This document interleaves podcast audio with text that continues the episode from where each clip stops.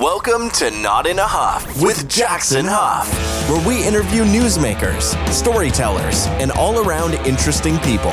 Sit back, relax, uh, unless you're driving, and enjoy the show. Here's Jackson.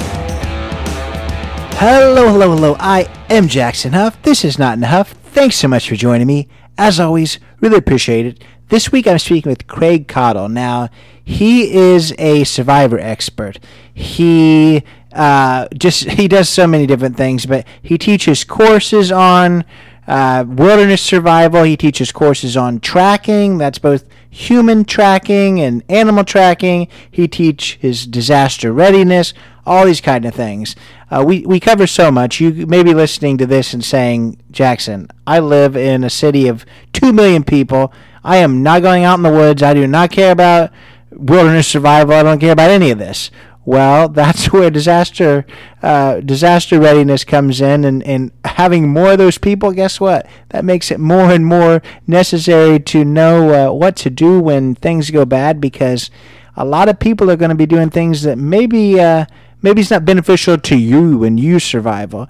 Uh, so I think you'll enjoy that part. Those that are are, are big on you know wilderness, you're gonna like that too. Uh, he's I mean he's going to teach you today n- nothing more important than how to stay alive. Uh, some some advice on the wilderness aspect and the things you should pack if you're going out in the woods, whether it's for a hike, camping, or or trying your your luck at uh, survival. A little bit of a spoiler if you don't have experience, don't try that. Um, he's going to teach you. Let's say you're in the city and you know hurricane comes or a pandemic comes. We had one of those very recently. Um, you know, uh, earthquake comes, all those type of things. He's going to teach you disaster readiness and what you should do at that uh, at that moment, and and how you should uh, keep yourself safe, and then what you should be doing already to uh, to make sure that you you've set yourself up in a good spot. Uh, he's going to tell us about some of the organizations he works with in, in helping them uh, when it comes to uh, survival. So, in that tracking and, and all that kind of stuff. He's worked with um, FBI, the DEA, Border Patrol, all these type of things. He's helped uh, with their with their skills, their techniques.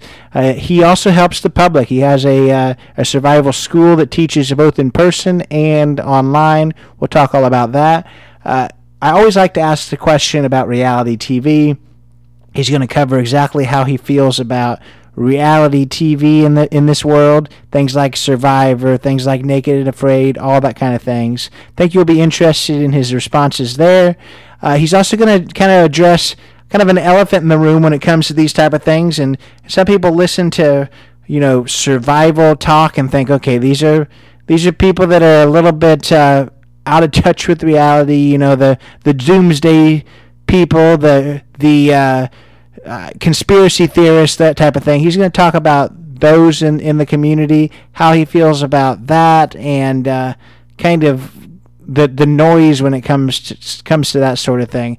Really, really fascinating guy. I think you're going to really enjoy this. How he became who he is, uh, the books he's written in this world, and how you can pick those up some really good tips for you, like I already said about survival. So you won't want to miss this one. And, uh, you know, I'll, I'll, quit talking and, and let Craig talk because he's got a lot of really important things to say. So here is Craig Caudill.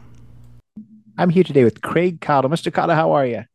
I'm doing good. Good to be here. Yeah, good to have you. If you would just introduce yourself. Yeah, so I'm Craig Caudill. I'm the director of Nature Reliance School, uh, headquartered in Kentucky. Um, Nature Reliance School is in the business of training people in backcountry skills, as well as uh, I'm an author of several books. So that's we do a lot of things with the federal government, uh, state governments, as well as a lot of civilians as well. Yeah, and I want to kind of touch on on each of those those areas, but I want to kind of start with how did you yourself kind of get involved in this? Uh, how did you, I guess, start the the life outdoors or, or the survival area? Have you always just been somebody who didn't like to go inside, or were you somebody that this was like a learned skill later in life, or, or where uh, where are you at with all that? That's uh, that's a great question. So I'm 53, so I grew up in a time where going outside and playing in the outdoors was a pretty normal thing for the area in which I grew up. So being outside was just rather natural. Um, one of those go outside as soon as you wake up in the summertime and come back in when the street lights come on kind of kid. Mm. And uh, so I really enjoyed that. I grew up in a family that liked to hunt, liked to camp. Uh, and also, the thing that was a little bit different, maybe, about my family is that we did a lot of what's typically referred to as period correct reenacting. Hmm. So we jumped, we dressed up like Daniel Boone, if you will, and shot black powder rifles and shotguns and wore a lot of leather and all that sort of thing and and basically reenacted history. And so that's where I started to do what a lot of people today call survival. But to me, it was just a lot of fun, just learning how to live off the land, learn how to be very comfortable in the outdoors, and that kind of that kind of got me started as a as a kid, and that has continued on till now. and I'm still, I guess, a big kid in the outdoors. Mm. I like that, and I I just wonder. So you said that you kind of did the the reenacting thing. Was it just simply for fun within your family? Did you guys go to like those reenactments and go to the encampments, or what was that like? Yeah, we did some of the encampments, uh, what we would typically call a rendezvous. Mm. And then a lot of it was just my family just doing it for fun.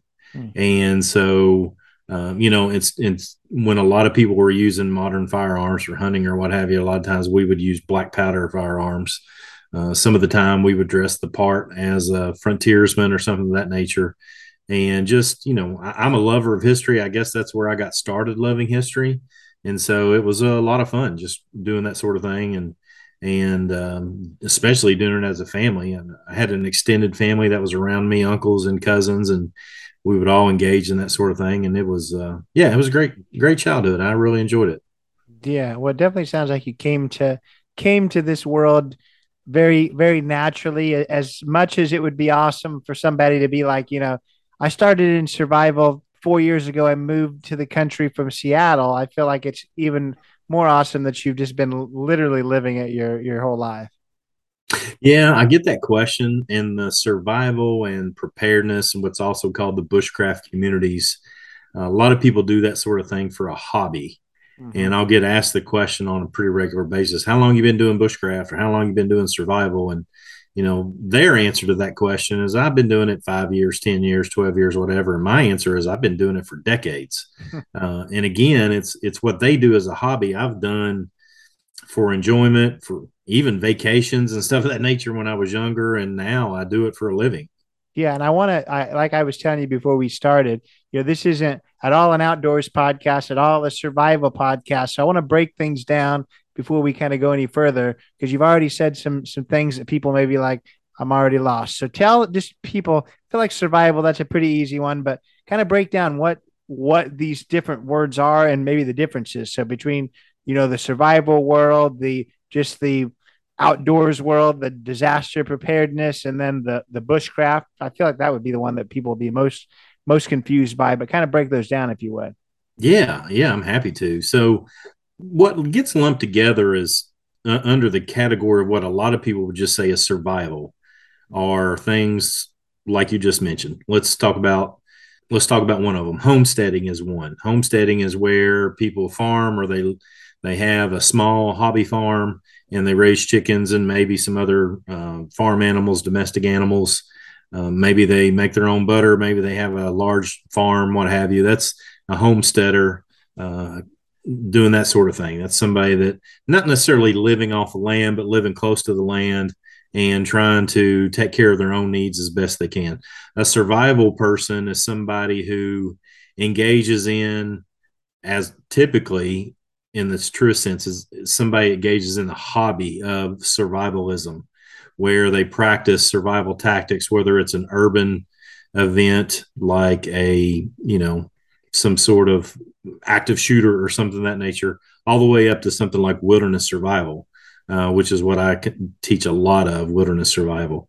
Uh, wilderness survival could be something where a lost person gets gets into a forested area, gets turned around. How do they handle themselves if they have to stay the night outside?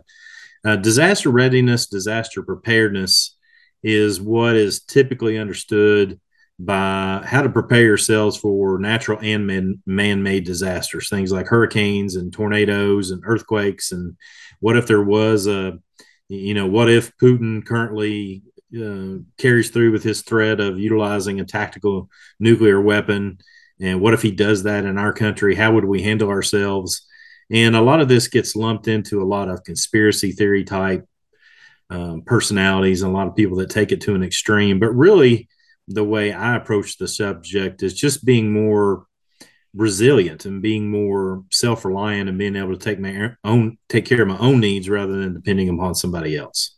Yeah, I think that's a good good breakdown and you kind of brought up something that I hadn't even thought about, but now that I now that you did it, it is something that would I guess is probably good to address because I, I do feel like some people you you hear about in the community are those conspiracy theorists and those who you know think the the world is about to end. How much of of this uh, community is that that is you know saving rations for the next 12 years just in case they got to stay underground and how much of it is really just more of, of what I, I am assuming you're doing and and more of a not not not the hobby side but not necessarily the uh, I guess conspiracy side of things.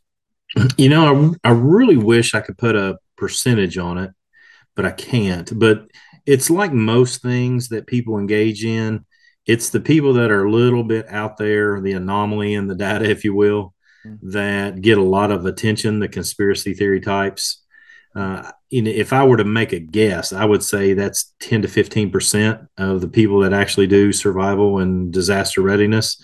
Hmm. The rest of us are people, I mean, COVID was a perfect example you know, there were people that were fighting over things like toilet paper, which is the oddest and silliest thing that I can imagine. When somebody like myself has enough toilet paper, if we're looking at something as simple as that, to to last through something like a COVID event and it's not like I'm I'm living life one roll of toilet paper at a time, nor do I have uh, massive amounts of food to last me in a bunker for years on end. But I do have what I would consider enough uh, supplies to take care of myself in a basic, fundamental, uh, even surprise event, something like COVID, or you know a disaster of some sort, where I can take care of my needs and those that I care about that's important. I think we all learned a, a little bit about that, just like you said, when it comes to comes to the the COVID world and and what we all lived through there. I do want to kind of ask you too, because it is almost trendy and viral for people to go out and explore and try their hand at living off the grid, take their Instagram pictures, and probably get back to the hotel. So I just wonder exactly what mistakes people make when when they're they're trying this out I, I would assume uh, just going out there and thinking you can do it your, yourself without any training is probably not a, a great move. But talk about some of the other mistakes people make. Yeah, I think the biggest mistake is what you just described, and that is that there's a lot in the community of survivalists and and and when I say a lot, you know, they just get a lot of press maybe not the largest percentage of actual people taking care of themselves that have the mindset of what we in this community of people call a lone wolf type of syndrome where hey i'm going to run off in the woods i'm going to live off the land the rest of my life and and it's going to be glorious and all that kind of stuff and i think that's one of the biggest misconceptions and foolhardy things that somebody should consider doing it's i've spent two 30 day trips two separate 30 day trips into the wilderness to live off the land. And all I took with me was a knife. Now, I did that when I was a much younger man. And I learned that that in and of itself is pretty foolhardy. Uh, I did really well the first time I went in. The weather was temperate and no problems. I went back the second go around, the second 30 day trip, and experienced near starvation, close to death. And it was, you know, it was a recognition that I didn't have the skills that I thought I had and it's just nearly impossible for the average person to be able to do something like that. So I think that would be the mis- big biggest misconception. Uh, the second one I think would be that we as a as humans are are gear tool users if you will.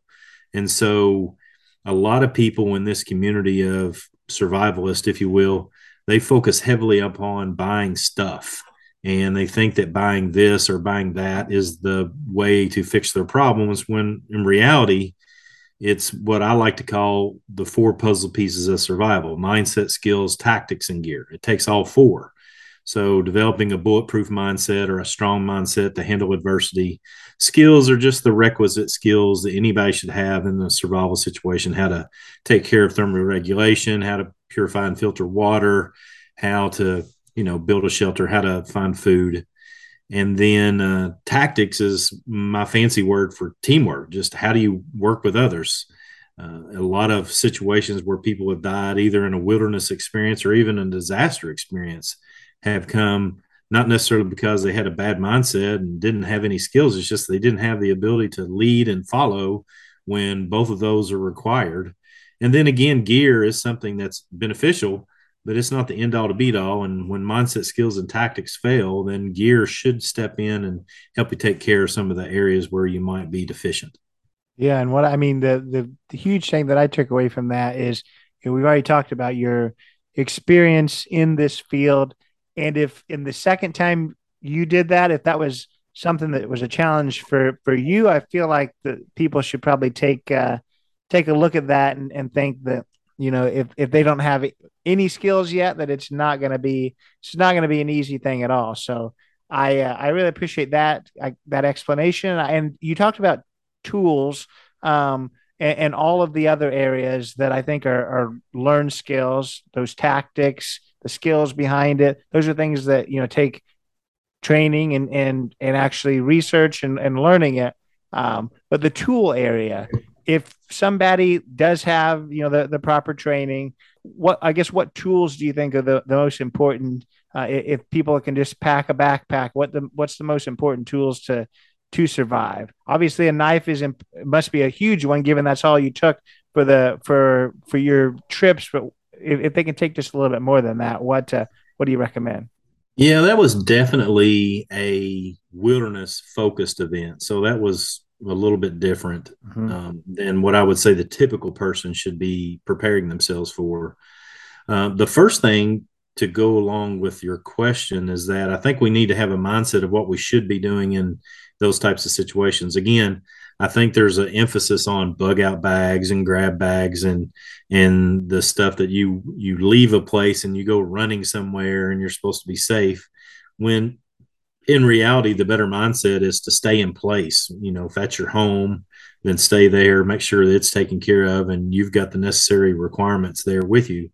But to to get directly to your question, if there were things that we would pack, they would have to surround what I refer to as our needs rather than our wants. A lot of people will pack a lot of our wants rather than the things that we actually need. And the things that we need in order is that we need things to and I and I'll, I'm going to be general here because uh, I'm guessing your audience is pretty diverse and far reaching as far as geography is concerned. So, mm-hmm. what I would pack here in Kentucky is going to be very different from somebody listening in Alaska, and then again, somebody different in Florida. So, you know, we have to have something first off for first aid. I, am a huge fan of studying first aid, having first aid supplies, and that includes trauma medicine, things like tourniquet and hemostatic agents to stop large wounds. Uh, beyond that, I think the second thing we would need is something to thermal regulate our bodies, help us stay in homeostasis. Uh, that's you know the the clothing that we wear, um, the extra clothing we might take with us to to uh, maintain our viability as a as a as a species, as a person, as a body, the things we need to regulate our body temp. Uh, after that, I would suggest that everybody has filtration and purification tablets for water and a container to put it in. And then after that, it would be some sort of calorie, some sort of food to give you energy to get the things done. Typically, in your most situations, people want to go directly to food but in reality you can live a very long time and you can actually be somewhat productive without eating food for a couple of weeks. It's not going to be fun but if you don't have thermal regulation then you're not going to make it but a few hours if if the temperatures are at an extreme. Yeah that wouldn't have i feel like that would have been something i would have thought would have been early on too is the food. So yeah i uh that that's that's insightful for sure. Um i want to know kind of you because you work in in both areas when it comes to the wilderness area and then the disaster preparedness part. What what is the differences when it comes to preparing for both? Um, which one? Obvi- obviously, it depends. Obviously, with with what kind of disaster we're talking about too. But which one do you think takes um, more preparedness? Wow, that's a good question. And I think both of them require a fair amount of preparedness in totally different ways. Typically, in an, a wilderness setting, your whole goal is to find other people or get other people to find you. And then in an urban situation, probably the best solution for you is to get away from as many people as possible and stay safe. Hmm. If you think about riots and, and stuff of that nature or some man made or natural disaster in a large metropolitan city, a lot of the deaths come from um, people just getting very stressed and doing terrible things when they're under heaping amounts of stress. Uh, Hurricane Katrina was a great example. The flooding in Texas over the last few years has been a, a great example. Uh, some of the things that have happened in Florida as far as hurricanes. Um, people can be very mean when they are in, in a position where they might die. And so they don't take care of other humans very well. So avoiding humans would be a solution in a large metro city and disaster readiness. And then again, in a, in a wilderness setting where you're lost, then you got to set yourself up for success for other people finding you. And so that would be the the distinct differences, I believe. That that makes some sense too. And I want to ask you too, because I, I, I noticed as well that uh, you, you talk about tracking is a huge part of, of what you do and, and you know in the survival world. So talk a little bit about what tracking is. Okay, tracking is constitutes two very distinct disciplines. What I would call animal tracking for the purpose of of uh, hunting or trapping or um, biology study, uh, you know, like a wildlife biologist or something of that nature. And then the other segment of things that I do, the other side of that is what I call, or what not just I call, but a lot of people call man tracking. And there's several variants of that. There's man tracking for search and rescue for finding a lost person. There's man tracking for law enforcement to find and apprehend fugitives. And then there's there's a combat man tracking where you find, finishing the enemy. And so there's very distinct pieces and parts to every one of those styles of tracking. And um, but tracking is basically what I, I call heightened situational awareness. So if you can read the ground, if you can read the other signs that might be on the ground or above the ground, then you have more of an awareness of what's going on around you. And then you can make appropriate decisions, whether it's for your own safety or heck, maybe you're trying to figure out what's getting in your garbage at night and you determine that it's a, a raccoon and not a cat. Then the way you approach that would be two distinctly different ways. But knowing that by looking at the tracks that are on your garbage cans, you know it's a raccoon, then then you can make the appropriate decision on how to handle that situation. You said that it's a, it's a really important part of the survival world. So, what makes it so important? Again, it, it goes back to that situation awareness. So, mm. if I can read the ground and know you know, for example, if I can read the ground and know what's happening up in front of me before I get there because somebody's walked in front of me, or if I can try to catch a trespasser, for example, somebody that might be on a farm that I own, and I try to find where they're coming in, mm. then that will help me make the determination on how I need to handle that. And so, you know, I, I, train a lot. That's what I'm doing this week is I'm training some law enforcement man trackers. And, you know, if somebody's a bad actor and they kill somebody or, or rape somebody and then they go running somewhere, uh, I train people to go hunt that person down and bring them to justice. So that makes everything a little bit safer uh, in the world that surrounds us. And so uh, I enjoy being part of that. Yeah. Yeah. And I want you to talk a little bit about the organizations that you uh, that you train and, and the things that you do because you have made a, a career out of it. And, and, you know we're talking about tracking people um, you know so and you are working with organizations that are you know that that they're you know actual police forces. We're not talking about vigilante justice or anything here. So let's talk about what what uh, what uh, organizations you you work with and and how you kind of transitioned your passion into a uh, a career yeah, uh, I've been very fortunate to develop a reputation as a as having a certain amount of skill that's useful in the world of tracking, and that's led me to be able to train uh, several branches of federal law enforcement, uh, FBI, DEA, U.S. Border Patrol, U.S. Marshals, um, U.S. Forest Service. Uh, I've had opportunity to train all of those folks that are in law enforcement branches of those different agencies. I've worked with a couple of state agencies here in my home state of Kentucky, and then several local uh, search and rescue teams, sheriff's offices, a couple of police departments, and uh, emergency management type folks here in my state as well as I actually have gone to other states and I, I, train regularly in areas surrounding Kentucky. And then I've, I've been out to Utah and Texas and trained people in tracking in those areas too out west. So that's, that's, um, yeah, quite a range of folks. Been very fortunate to, to have those opportunities. And I, I love, I love helping people put um, people that deserve to be in jail in jail. Uh, I mm. really enjoy being a part of that. Mm. So what does that what does that kind of training look like? Are you is it is specifically tracking that you're you're doing? Are you training people on this um, you know, the outdoor side of thing too? What when when the FBI comes or the DEA or all these different things you're talking about, what what kind of training are you providing? Uh, I do quite a bit of survival and disaster readiness as well as tracking. Mm-hmm. So, and, well, and I should add in there land navigation. So the course I'm teaching this week is is a combination of man tracking and land navigation. So basically, what is involved there is teaching. Not, I'm I've never been in the military, never been in law enforcement, so I'm not one to teach what's typically referred to as small unit tactics and and how to shoot firearms and how to form up as a team to shoot those firearms. That's not my wheelhouse. What is in my wheelhouse is knowing how to walk into particularly a rural environment and be able to live off the land and take care of yourself, be a self-sufficient team. And that includes being able to read the ground and, and set up secure perimeters of safety as as well as how to go into the woods and again hunt down bad people that do bad things.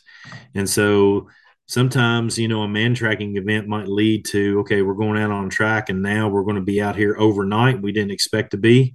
So how do we handle ourselves? And so that basically goes into a survival situation where you learn how to thermoregulate you know how to find and take care of your water needs as a team and so I do a, a fair amount of that.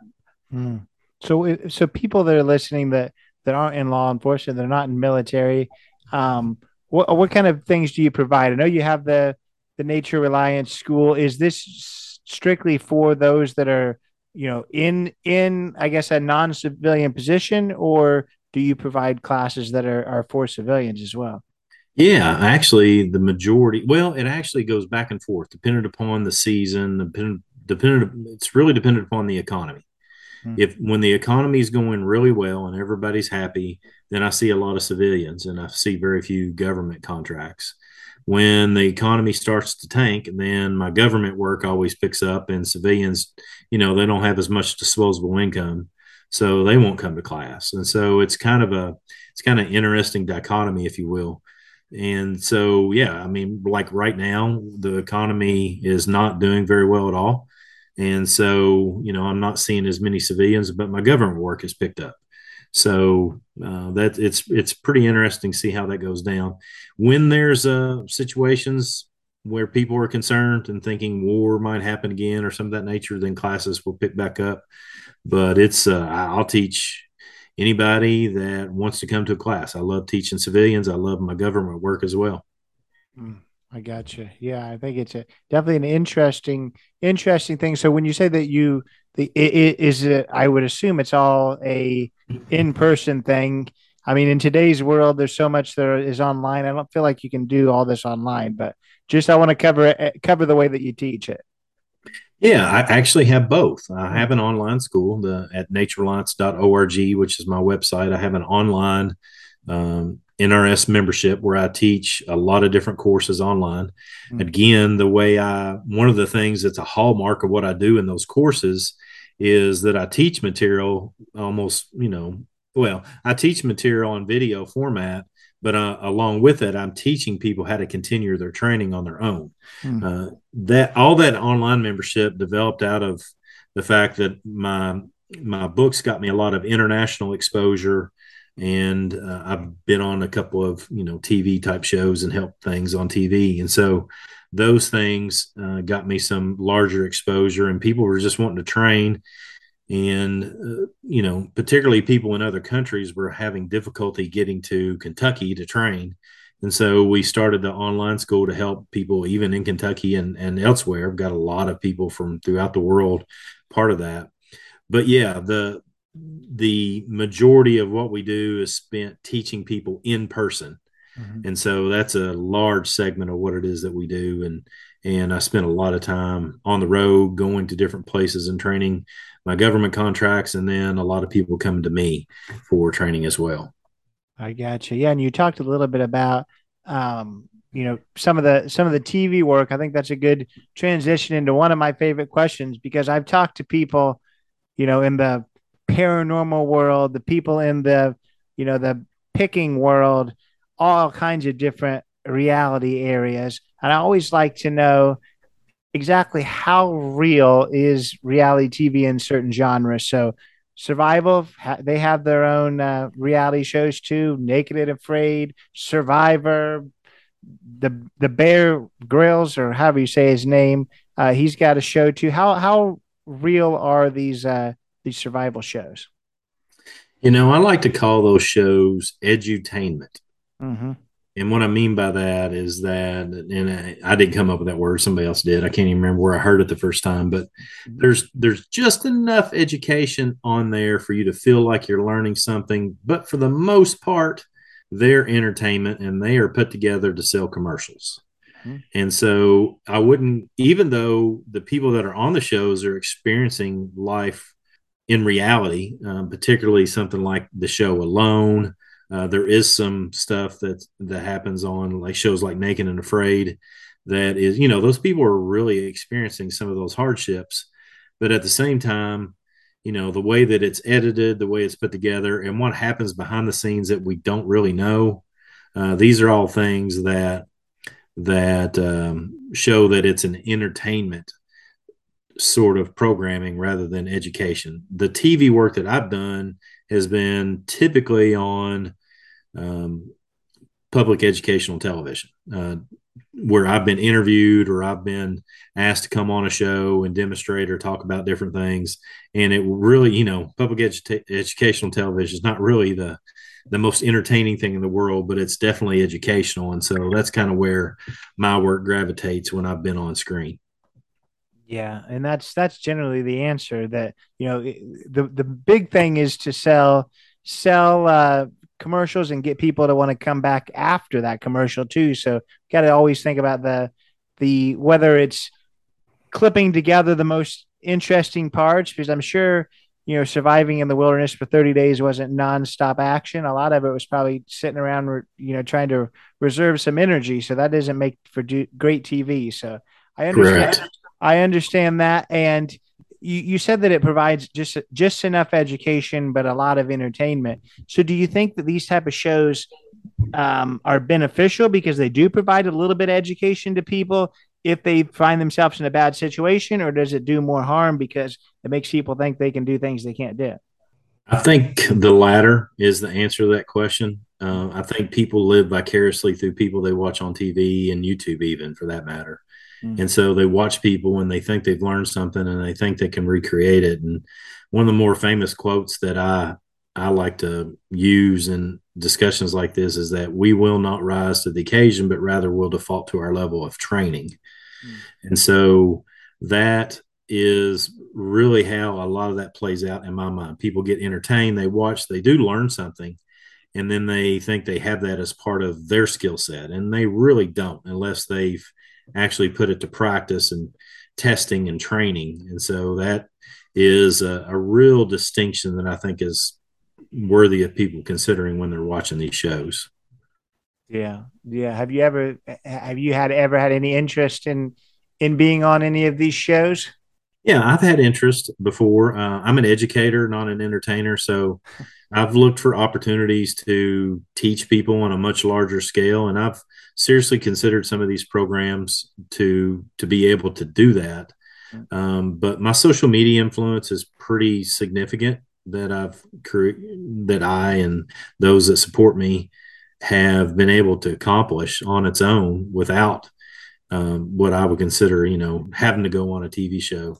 Um, because really, I mean, I've got good friends that have been on these TV shows, and and editors make them out to be something that they're really not. Mm. And so I didn't want to fall victim to being used as entertainment and editing something that I may have said a certain way so that it sounds like I'm saying something I never intended. So uh, even though I have considered because I wanted that larger audience, if you will, uh, I haven't ever pulled the plug on it. I mean, I would love to do one that's very educational. There's a couple that I've had opportunities for that they might very well come through sometime. Um, and if they do, I'll be excited to be able to do that. But until then, I'll I'll continue educating people as best I can. No, I, I like that. Well, we'll we'll stay tuned. This is this is your question I pulled, um, and I'm interested in I guess I guess the answer. And it's what part of the survival industry is the most out of touch with reality?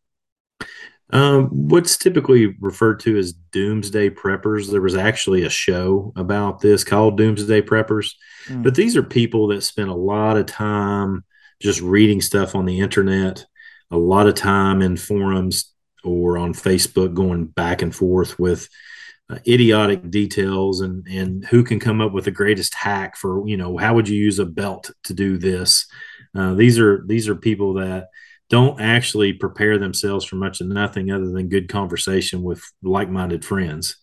Um, and when I say like-minded friends, friends not like me. I mean people like themselves that like to talk about worst-case scenarios and and very what I would consider mostly unlikely scenarios rather than talking about the things that actually occur on a regular basis. You know, hurricanes are a regular thing that happens every year to us, and very few people in those areas prepare appropriately for them and they should be and that's an unfortunate circumstance in our modern age.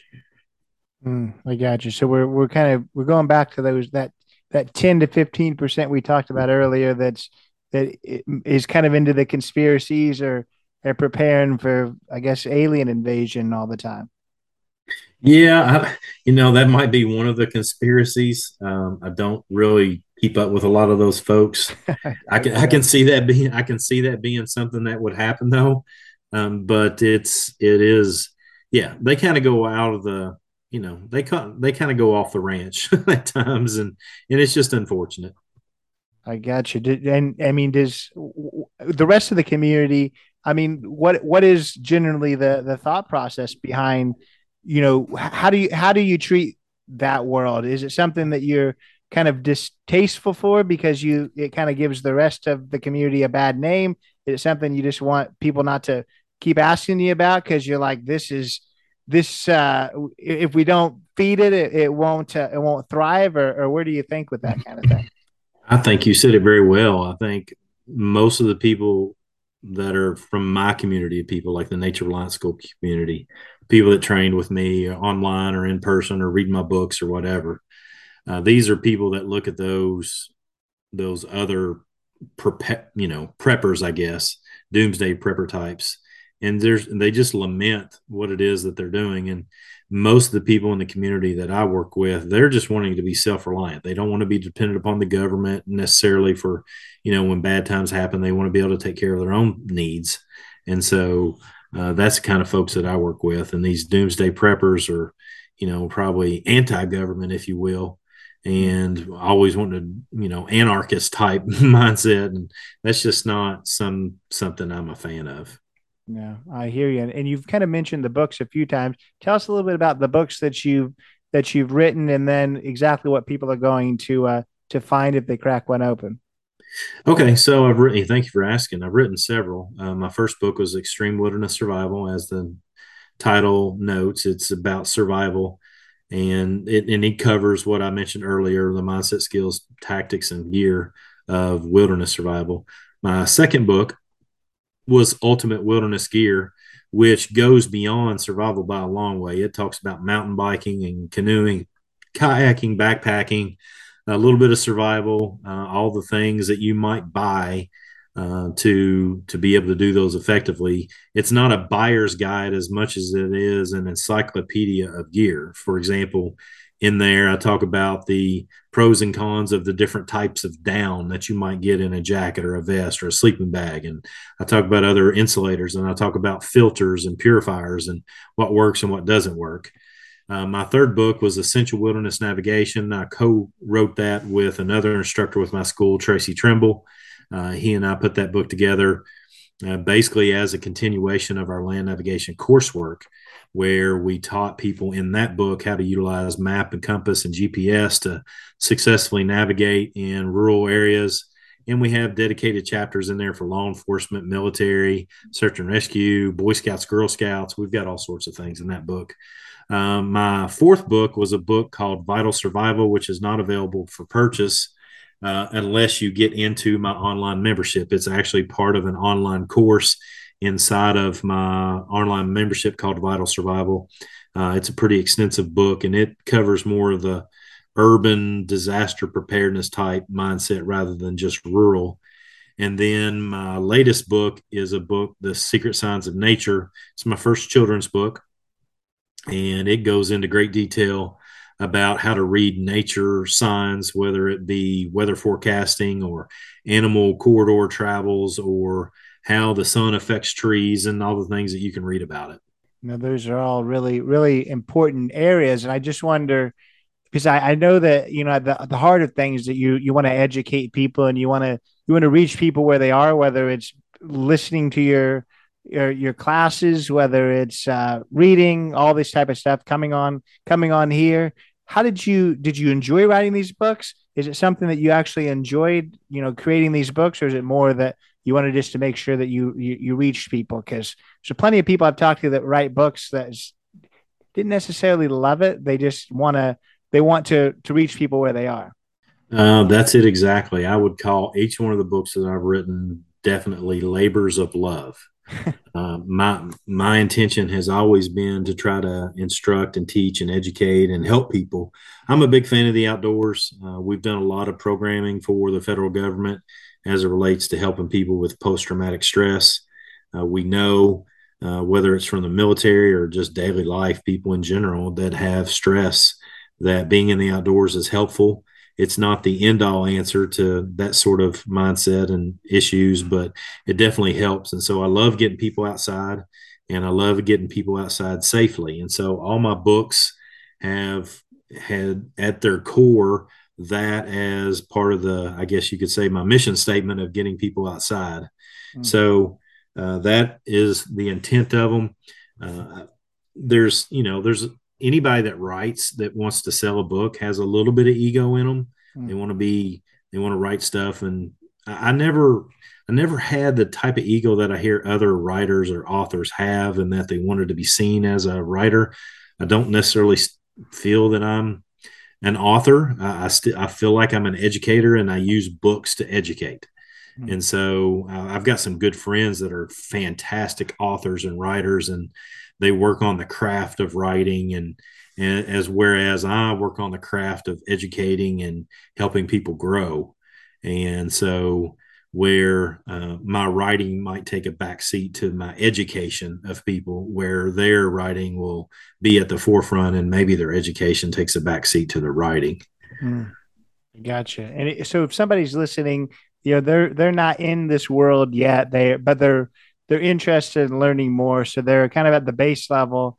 So they they don't know very much of the the technicalities. What's the what's the book of yours that you would recommend picking up as as kind of a, a, first book, a good good introduction? And if it's the kids book, that's perfectly fine. There's a lot of really good kids books that teach us a lot of stuff. So. Yeah, I think I think it would be my first book, Extreme Wilderness Survival. It it builds a foundation of what I mentioned earlier because it's a hallmark of how I teach mindset, skills, tactics, and gear. And it's not it's not what I would consider well, compared to other books, it's not as popular as other survival books. The main reason is I wrote five chapters in that book on mindset development. Uh, when I did the research on how people died or experienced tragedy in the wilderness it, it a lot of them came down to poor mindset development, uh, mm-hmm. people that didn't know how to control their ego, so and, and stuff of that nature. So I wrote five chapters on that, which is hard for people to understand in the survival community because they're all about gear and they're all about fire building and stuff like that. So that book in and of itself is is a lot of a self help book for the first five chapters, really. Hmm. It's how to develop a, a, strong mind that you can apply in a wilderness survival event or you can uh, apply in the boardroom.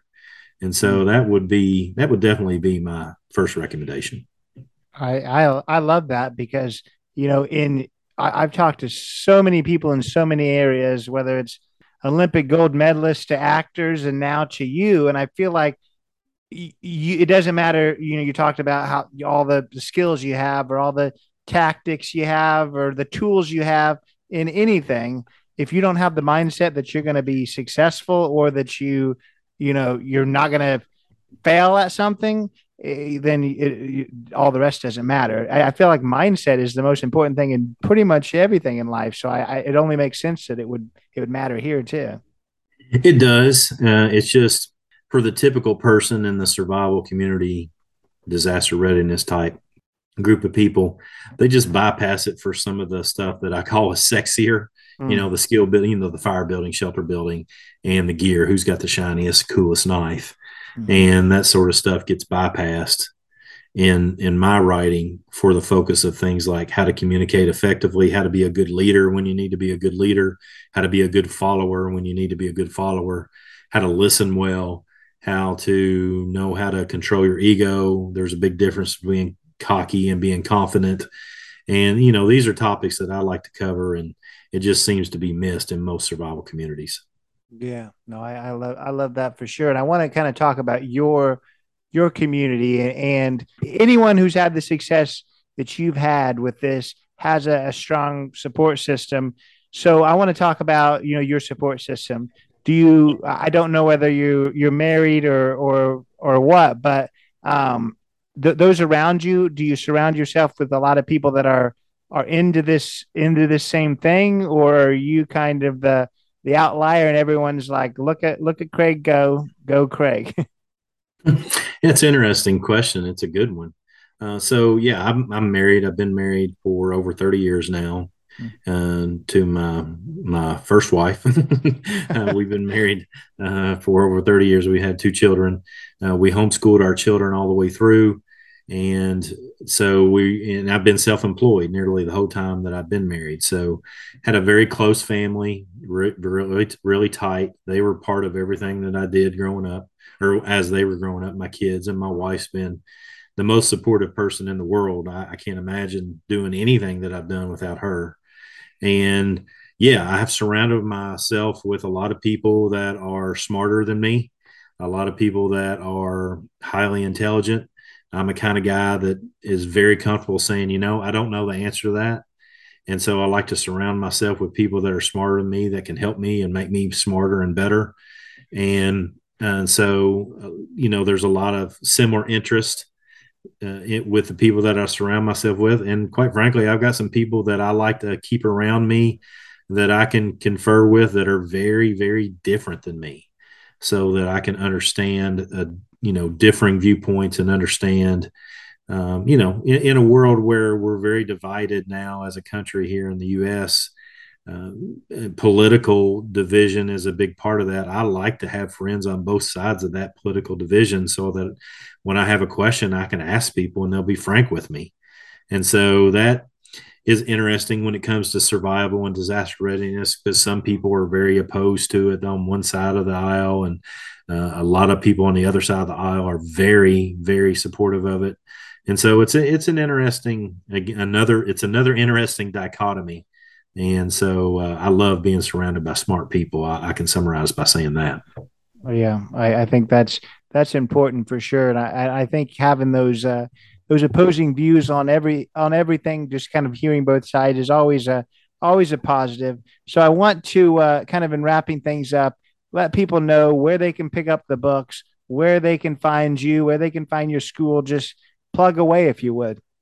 Yeah, thank you for the opportunity. So, all my books can be found wherever books are sold, but Amazon's always a good choice.